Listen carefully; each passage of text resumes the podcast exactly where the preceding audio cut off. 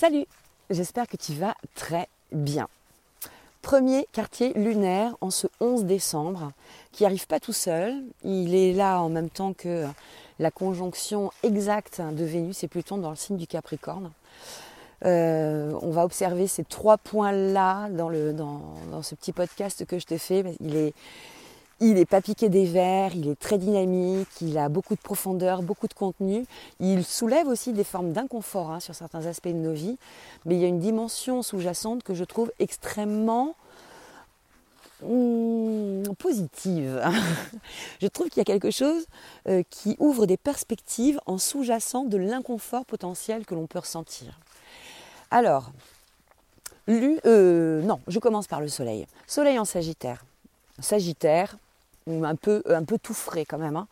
Il s'est fait son petit, euh, son petit lifting de croyances et de dogmes à la lumière du passage du nœud sud sur son énergie.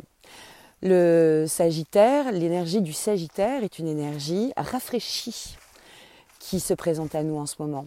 Il y a des champs euh, qui se sont ouverts. Le Sagittaire, il a cette euh, modalité de, énergétique de poser en fait des focus. L'énergie du Sagittaire, c'est une énergie d'expert en fait, de spécialiste, mais peut-être d'ultra spécialiste. Et tellement ultra spécialiste dans son truc que il, a euh, du coup un focus, une lentille extrêmement serrée en fait sur la, matière euh, qu'il maîtrise comme ça. Et au cours de ces derniers mois, hein, avec ce transit du, du nœud sud, la lentille s'est un petit peu desserrée et l'énergie du Sagittaire a gagné comme ça en élargissement de plan de vision. Surtout que le Sagittaire, quand même, parle de la direction de l'œil, hein, parle de l'œil, hein, c'est la flèche. Hein. Donc si on veut emmener la flèche quelque part, Sagittaire, Sagittal, tu vois le signe, cette flèche qui part en haut à droite, il faut savoir où on la met. Et donc l'œil est, euh, est l'attribut du Sagittaire. Donc il avait ce regard précis, ce regard très précis, une loupe hein, sur sa spécialité, et il a un peu reculé la loupe de manière à y voir plus euh, un plan d'ensemble dans lequel ben, l'énergie va mieux se positionner. Donc notre Soleil parcourt pour la première fois depuis euh, quasiment 19 ans un signe du Sagittaire qui est euh, tout frais, tout propre, sorti de la machine à laver. C'est quand même beau. Moi, je ne sais pas toi, mais quand je change les draps de mon lit, j'ai vraiment beaucoup de plaisir à me coucher dans des draps tout propres, tout frais et qui sentent bon. Euh, les petites huiles essentielles que je mets euh, sur ma, fin de lessive à chaque fois. Eh bien, écoute, c'est un peu la même, la même chose. Moi, je le ressens un petit peu comme ça. C'est-à-dire que cette énergie toute fraîche, là, elle est, elle est agréable à découvrir, elle est agréable à explorer. Alors, ça, c'est pour notre soleil. Notre lune, notre lune en poisson, alors la lune en poisson, de base, c'est pas l'énergie la plus productive du zodiaque, loin s'en faut. Hein. C'est un peu le mode tout mou, c'est un peu euh, comme un oreiller dans lequel on, plonge la tête, là, un environnement un peu cotonneux, un peu barbe à papa. Euh, alors, rose parfois, mais ça peut être aussi des formes, on peut aussi sentir une lune en poisson de temps en temps, sous des formes un peu, un peu bluesy, sans trop savoir pourquoi. Ces journées-là où on se traîne. Euh, euh, ça, c'est souvent comme ça qu'on la vit quand on est habitué justement à avoir beaucoup d'énergie, beaucoup de dynamisme et, et qu'on ne vit pas très bien l'espèce de ventre mou énergétique que nous propose le passage de la lune en poisson. Bon, la modalité la plus intéressante hein, pour vivre la lune en poisson, à mon sens, hein, mais il faut, en faire l'expérience pour savoir quelle est euh, la manière de vivre cette énergie-là au mieux pour chacun. Euh, moi, je trouve que c'est pas mal d'aller euh, se servir de cette énergie un peu de ventre mou pour plonger dans un espace en fait créatif et de recherche de quelque chose qui est au-delà de nos limites, de se laisser porter dans la rêverie, dans l'esprit, mais dans cette idée peut-être d'avoir des, germes de créativité qui vont pouvoir être exploités sur d'autres temps du passage lunaire. Mais c'est un puits à rêve en fait, hein. c'est un réservoir de rêve, cette lune, cette lune en poisson. Et alors là, pour le premier quartier lunaire, la lune elle est en contact avec Neptune. Alors inutile de te dire que le ventre mou énergétique est vraiment extrêmement présent, mais il est chargé d'une subtilité juste magnifique. Parce que Neptune, il a certes cette capacité de pouvoir mettre euh, au gré euh, de ses contacts avec les uns et les autres une zone de flou, une zone de brouillard, hein. c'est un peu cette, cette brume là euh, dans laquelle on peut voir des ombres, et ces ombres vont toutes pouvoir donner euh, une projection ou une image différente. Tu sais, comme quand on regarde les nuages dans le ciel et qu'on essaie de, repérer une forme. À chaque fois, on sait très bien hein, que ce ne sont que, des formes. Si je vois un camion dessiné dans le ciel, euh, je, ne, suis pas euh, il est évident pour moi que le camion ne va pas euh, se matérialiser tout d'un coup dans le, dans le ciel. Eh bien, en fait, c'est un petit peu ça, c'est cette capacité à deviner des formes. Alors, chacun va voir la sienne dans un même objet. Neptune, c'est un petit peu cette idée-là. Mais c'est aussi la profondeur d'un idéal. C'est aussi euh, un rêve total et absolu d'appartenance à un tout, où euh, je me fonds en fait dans ce qui existe et euh, je suis en contact, alors on va sur des notions qui sont extrêmement éthérées hein, à la lumière de ça, mais c'est cette manière de vivre les choses comme n'ayant ni début, ni fin, ni frontières et ni limites.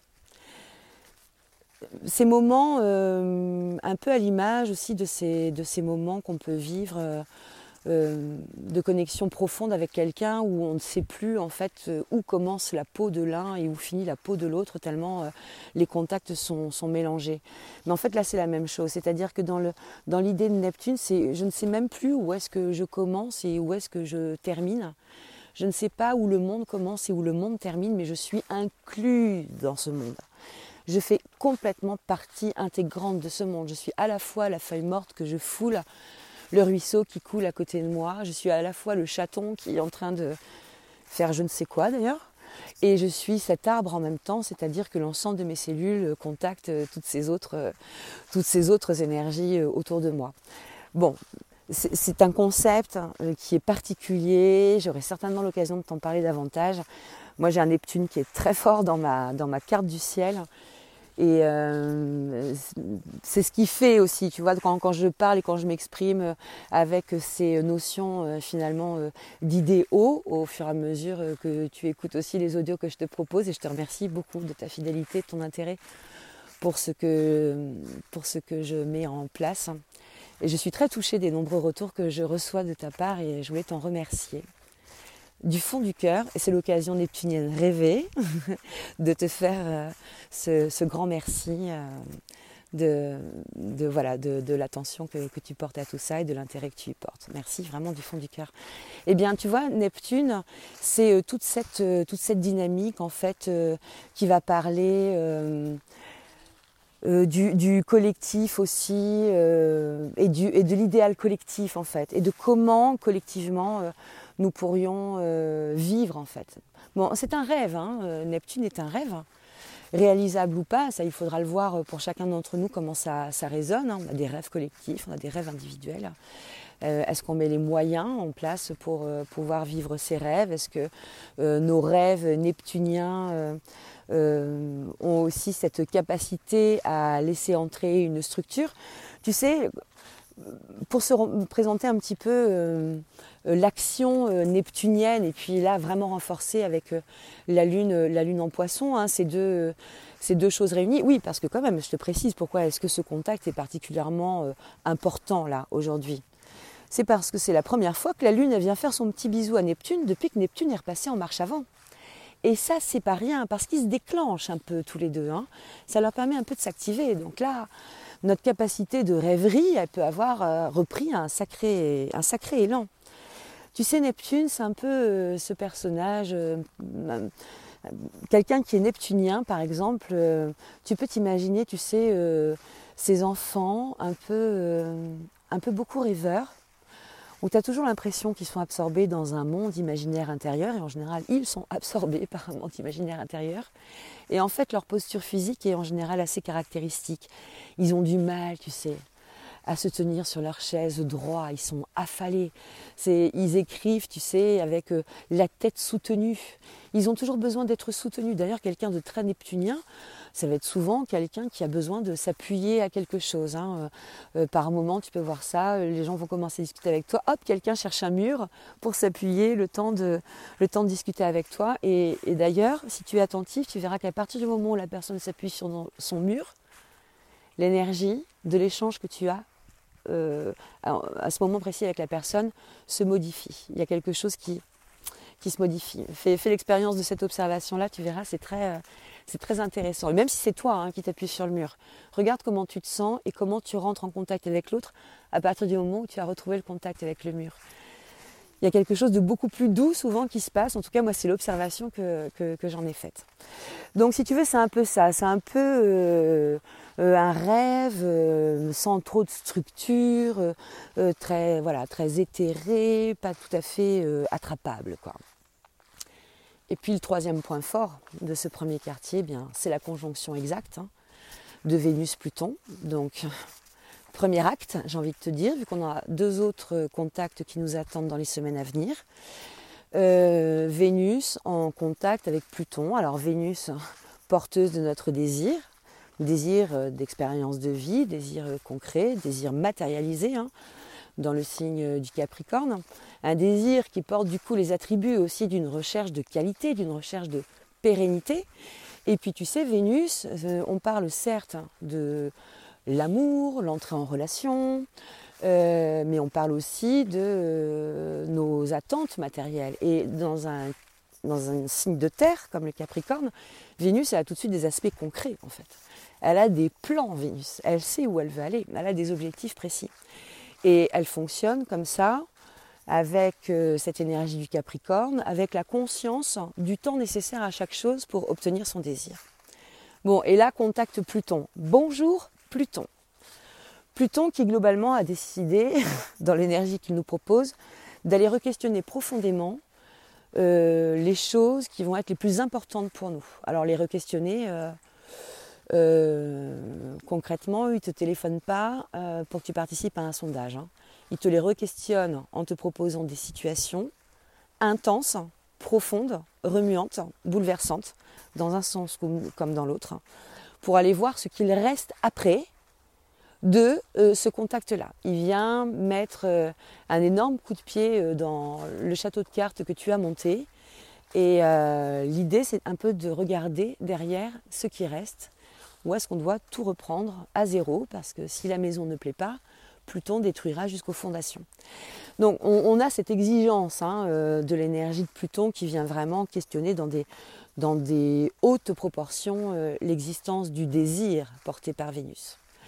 Alors Vénus est toujours tentée finalement dans ces moments-là, dans ses contacts avec Pluton, euh, d'aller insister d'aller insister auprès de Pluton pour qu'il épargne en fait quelques bricoles. Vénus ne veut souvent pas trop, trop, trop, trop lâcher ce qu'elle tient déjà, mais Pluton met une espèce de claque sur les doigts de temps en temps en disant Ah, maintenant tu lâches, c'est fini. Et même quand Pluton fait ça, parfois on dit Non, encore, encore, mais non. Quand c'est fini, c'est fini. Et c'est vrai que ça fait partie des moments qui sont euh, compliqués à dépasser dans la vie. Quand euh, on voit euh, une situation qui est terminée et que l'on ne veut pas en fait qu'elle se termine. Euh, quand on voit que quelque chose a changé et qu'en fait ça ne nous convient pas du tout, mais qu'on ne veut pas que ça reste comme ça. Je pense notamment à un échange euh, que j'ai eu il y a quelques semaines de ça avec quelqu'un qui m'expliquait que la, personne avec qui elle vivait lui proposait en fait toujours beaucoup de reproches. C'était compliqué à vivre.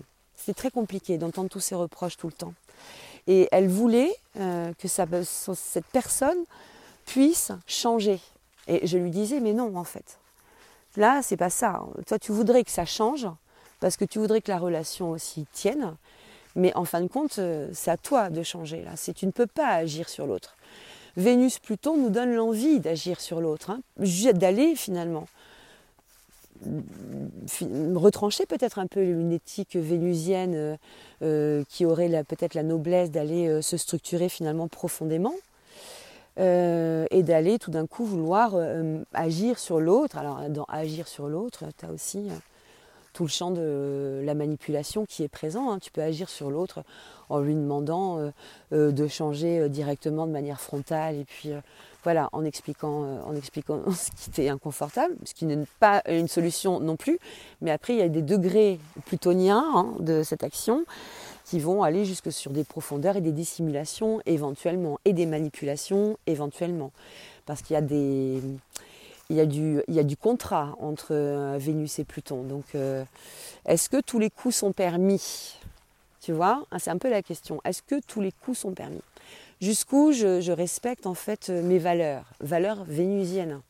Jusqu'où ma Vénus est-elle corruptible? Voilà. Quel est le chant des sirènes finalement qui me fait retrancher une certaine éthique de mon désir? Euh, éthique hein, qu'on pourrait de façon plus simple aussi illustrer à travers l'exemple suivant. Euh, j'ai très très envie d'un nouveau jean, admettons. Euh, j'ai complètement conscience de, ce que fait l'industrie textile de manière générale sur la pollution.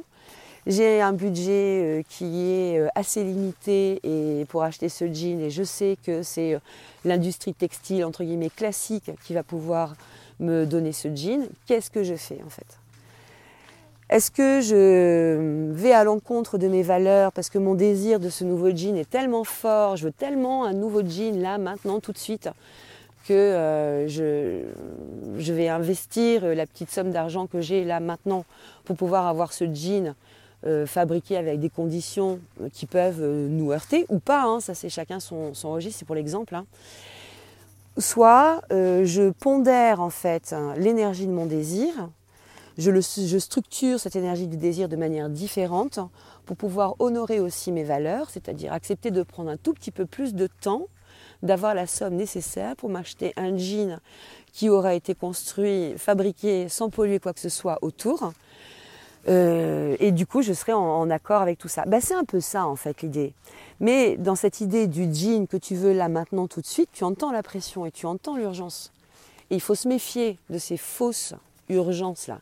Dans les faits, il n'y a pas d'urgence. Il y a peut-être une grosse envie qui trépigne là, hein, euh, tout de suite. Hein. Puis là, on peut avoir en plus des envies particulières de dépenser de l'argent hein, sous, ce, sous cet aspect-là. Parce que Vénus est aussi vraiment, très connectée à l'argent. Eh bien, je trépigne, je trépigne pour mon jean là. Comment je fais en fait? Comment je, négocie? Alors là, je te prends un exemple où euh, concrètement, je pense que pour la plupart euh, euh, des personnes, euh, accepter d'attendre quelques jours ou quelques semaines un nouveau jean, compter qu'il nous en reste quand même un hein, à se mettre sur le dos en attendant. Bon, ça, on peut l'entendre, mais on peut mettre n'importe quel autre sujet hein, que le jean hein, dans, cette, dans cette métaphore. Ça peut être euh, aussi bien la relation en fait qu'on veut là maintenant tout de suite, que la relation s'enclenche là maintenant là, où on veut que l'autre arrive là maintenant, où on veut euh, pouvoir euh, euh, avoir ce travail là maintenant, c'est-à-dire tout de suite, là je rentre dans la boîte, je vise le poste de PDG, mais je le veux là maintenant. Bon, non, ça n'est pas possible. Donc il faut le, repasser un petit peu sous un prisme de chaque chose en son temps. Hein, le désir, les désirs vénusiens en contact avec, avec Pluton aussi. Si on veut se mettre loin de cette corruption. Pourquoi c'est important de se mettre loin de cette corruption? Parce que tu vas me dire, j'achète un jean à 20 balles, euh, la face du monde ne va pas changer non plus. Mais c'est dans le respect, en fait, dans le respect que l'on a pour ses propres valeurs si c'est important pour toi, les choses qui sont importantes pour toi en fait. Qu'est-ce que tu tiens aussi comme discours à l'intérieur? Est-ce que tu es dans ta cohérence? Est-ce que tu tiens auprès de tes amis euh, un discours méga, euh, méga attentif euh, à l'équilibre écologique de la planète? Et puis que, voilà, comme tu n'as pas forcément les fonds financiers suffisants, eh bien tu vas aller finalement faire des compromis avec ces valeurs-là est-ce que, tu, fais ça? Est-ce que tu es en conscience de ça? Il n'y a pas de jugement là-dedans, juste à, regarder aussi parfois quelles sont nos incohérences et comment on peut rectifier ces, incohérences-là, si on peut les rectifier, et peut-être pourquoi pas aussi que d'aller renégocier avec nos valeurs, euh, nos valeurs euh, fondamentales. Bon, c'est un peu euh, la question finalement de se donner aussi les moyens d'une forme de, noblesse par, rapport, par rapport à notre manière d'évoluer dans la vie. Mais c'est pas facile parce que ça nous met vraiment, sous tension.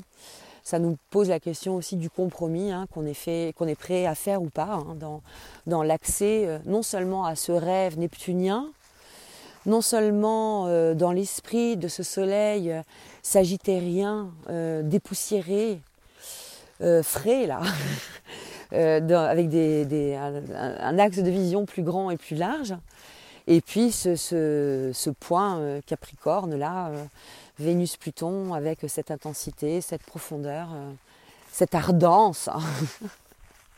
mot qui n'existe, enfin qui n'existe pas, si qui existe, mais pas employé comme ça, mais que j'aime en fait. Euh, donc je le mets là. Ardence, c'est un mot qui, à la base, sert à évaluer la pureté de l'huile d'olive. Mais la première fois que je l'ai utilisé, je pensais qu'on parlait, euh, que c'était un mot qui était en rapport avec, tu sais, quand on dit faire les choses avec ardeur. Et en fait, non, et j'ai pas trouvé euh, de mot qui existait pour parler de, bah, cette façon-là cette ardence, quoi. Du coup, je dis ardence, peut-être que c'est pas ça. Et je pense que c'est pas ça. Si tu as un autre mot sous le coude, je veux bien que tu me le transmettes euh, à, dans le flow. je t'en serai très reconnaissante. Donc voilà, ce, point, ce point de premier quartier, premier euh, quartier lunaire, hein, qui est aussi du coup une énergie globale d'engagement euh, sur cette lunaison qui avance à grands pas et qui en écho à d'autres lunaisons à venir et aussi des lunaisons passées. Euh, ça c'est l'autre manière peut-être d'envisager aussi euh, la notion des cycles en fait auxquels euh, nous appartenons. Mais tu vois quand je te dis que le signe du Sagittaire il s'est pas retrouvé rafraîchi comme ça depuis 18 ans et demi, imagine quand même le bien-être que c'est là de cet espace tout frais, tout propre et bien rangé dans lequel, euh, on évolue euh, tout de suite. Donc il faut profiter de tout ça, même si ça propose des inconforts. En fait, euh, on est toujours en train d'apprendre quand on est notamment dans le signe du, Sagittaire, hein, qui est aussi l'analogie avec les études, les études supérieures notamment. Euh, nous sommes en train de, recevoir des puissants enseignements euh, philosophiques euh, et spirituels de la vie sur le plan collectif. Et c'est aussi de ça dont il est question de manière générale pour toute l'humanité que nous sommes. Est-ce que je t'ai tout dit? Non, évidemment, hein, comme d'habitude. Hein. Merci encore pour, pour ta présence. Je t'embrasse très fort.